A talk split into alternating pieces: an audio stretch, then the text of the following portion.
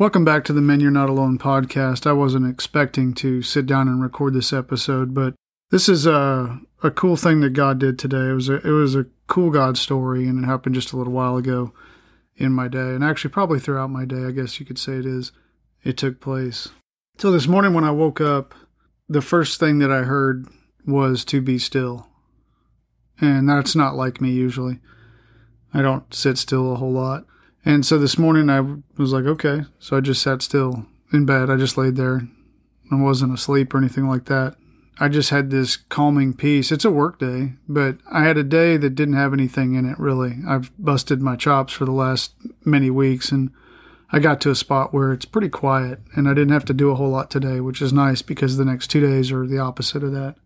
So I started dozing in and out and I wound up staying in bed for about two more hours and just got some more sleep, which I desperately needed. And then I got up and I felt much better and and I went down to meet a pastor in a in another town. I left there and went to a coffee shop of a gentleman that I know. And I wound up spending about five or five and a half hours there. And I took in my my notepads and I was working on like writing up some ideas for where to take the podcast and some ideas for uh, lessons to teach at church and just sorting out some of my life on a notepad real quiet. And I, I knew today, once I got out of bed, while I was in bed, it was just this voice saying, Be still. And I got up and I knew I wasn't supposed to go to work today, that this was a day I needed to reserve for myself. And I didn't understand completely why, but now I do. And so I sat down in that coffee shop, I got a cup of coffee and a burrito to eat, get some food in my belly. And I just sat there forever working on drawing stuff out or mapping it out on paper helps me a lot to kind of see around the corner and where sort a lot of things out of my head so that they make sense. And as as I got done, it was probably 3:30 or somewhere in that neighborhood. There's two girls at work there, two young women, not girls, but two young women in their I would say in their one in their early probably in their early 20s. Uh, one of them asked me, "Can we can we pray for you?" But no, the first question she asked is, Are you a pastor? And I was like, Well, I went to school to be a pastor, but technically, no, I'm not a pastor. She said, Because you have like a pastoral, like a fatherly spirit about you. It wouldn't have meant much to her anyway. So these two young women, actually, I was like, Yeah, I, absolutely. Let's pray together. So they started praying, and I was so touched by the fact that they had, that God had touched them or motivated them to pray for me and the the the coolest part of the God story is that the things that they prayed about for me, there's no way those could have made context or made sense to them. But they hit the nail on the head on on events that have transpired over the last 48 hours of my life.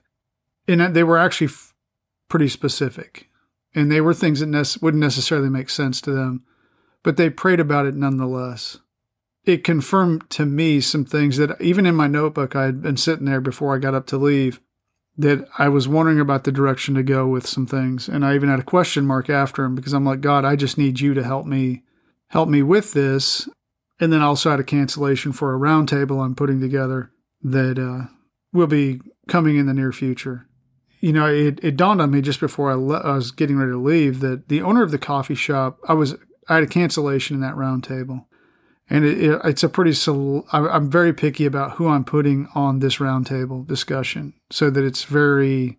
there's a lot of angles that people are coming from, very different angles that people would be discussing the subjects at hand, and that's when I it dawned on me like you know what the owner of this shop would be a very good compliment to this roundtable, and if I hadn't been sitting there and somebody hadn't canceled and the owner hadn't happened had not come by, and and I've met him you know several years I've met him several times over the years.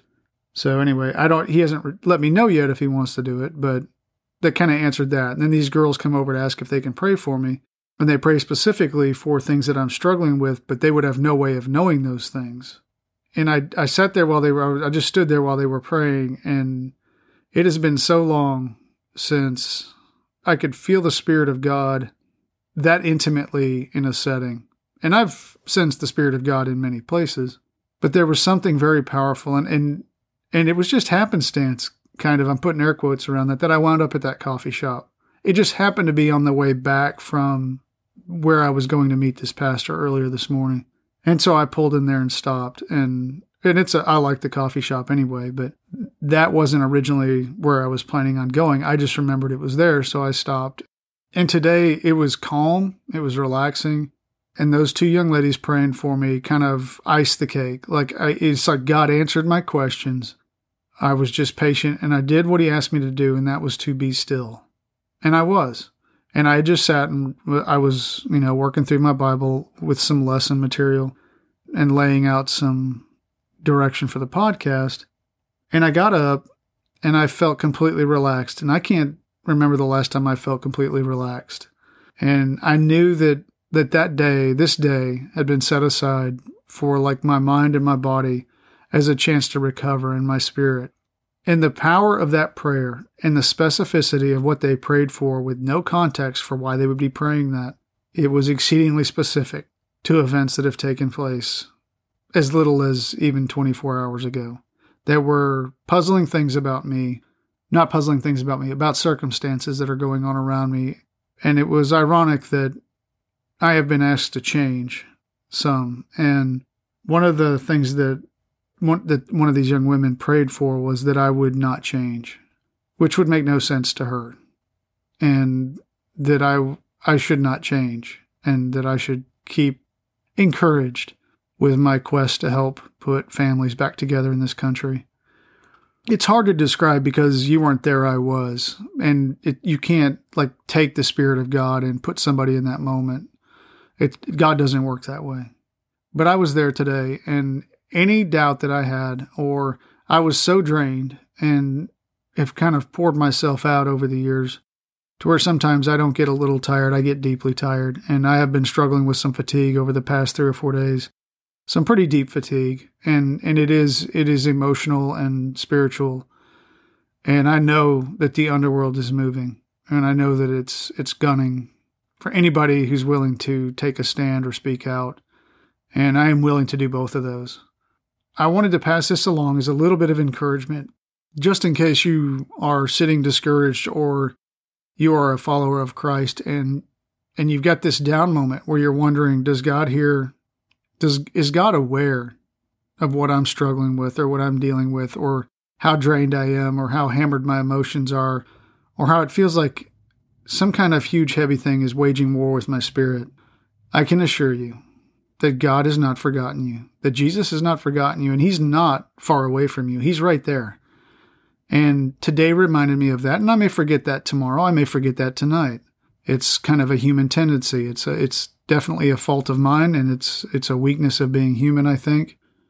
But stay encouraged because if you are a follower of Christ, he has not departed from you. He's right there. He is fully aware of your situation. And maybe you just need to ask him to show you the way. He likes to be asked. He doesn't like to, to thug his way through your life. I'll wrap this one up with that, and I hope that you stay encouraged, that you have a good rest of the day wherever you are, and I will catch you on the next one.